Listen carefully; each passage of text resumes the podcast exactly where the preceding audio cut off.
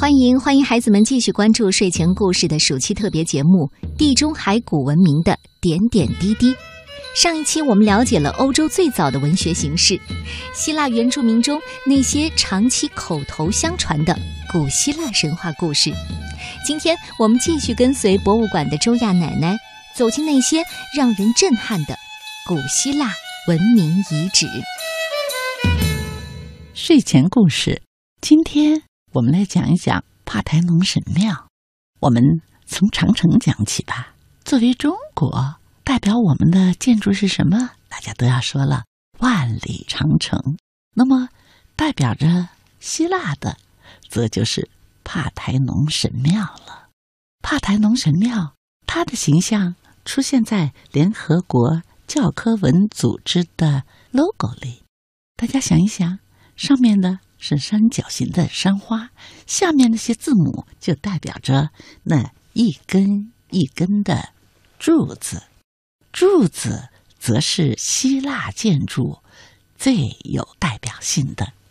古希腊人认为人是世界上最完美的，所以呢，他们把人的形象给了神。同样，他们觉得。再没有比人体更完美的东西了，因此把人体的形象和它的比例给了柱子。正因为这样的人形的赋予，所以呢，古希腊的柱子有了永恒的美丽。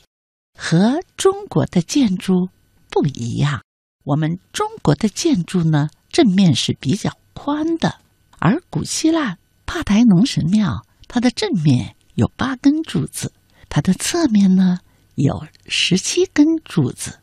你们知道吗？这些柱子可不平常。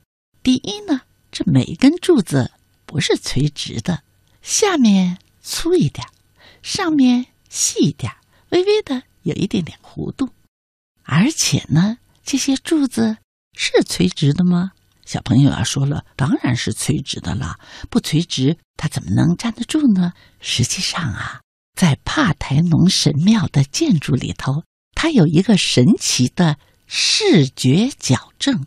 经过建筑学家的测量，帕台农神庙的那八根柱子不是垂直的，它们的延长线在天空中的三点二千米处。交汇成一点，它是微微的往里收的，到三点二公里处就连接成了一个三角形。唯有这样，帕台农神庙我们看起来才是稳定的、结实的，有向心力和整体感呢更加强，就好像是有生命的机体一样的。我们看到帕台农神庙。柱子下的有台阶，对不对呀？这个台基面，我们远看它是平的，实际上不是平的，它中间微微鼓起，两边呢要低，低多少呢？十一厘米呢。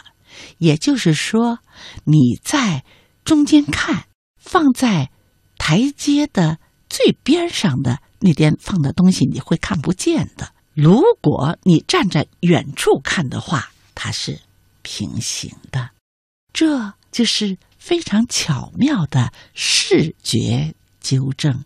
而这一切都是在两千五百年之前。你有没有发现呢？帕台农神庙的柱子是整体的吗？对，远看是整体的，但是走近了看，你可以发现它都是。一块一块的摞起来的，想想我们吃的糖葫芦，对不对？古希腊人非常的聪明，因为大理石的原料要找到那么长的柱子也是件不容易的事情。再说加工也非常困难，于是呢，他们用一段一段的大理石的柱子，然后呢，他们在中间转一个孔，安装的时候，他们把中心孔对准了。往里头灌铅，当铅冷却了以后，这些一段一段的柱子还没有完，他们在柱子的表面刮出了一道一道的棱。刮完以后，它们完全是一个整体的柱子了，你看不到了拼接的缝。你们知道吗？刮出来的棱还有一个美妙的光影的效果。当有光的时候，它会出现一种美丽的影子的效果。这就是希腊的柱子的奥秘。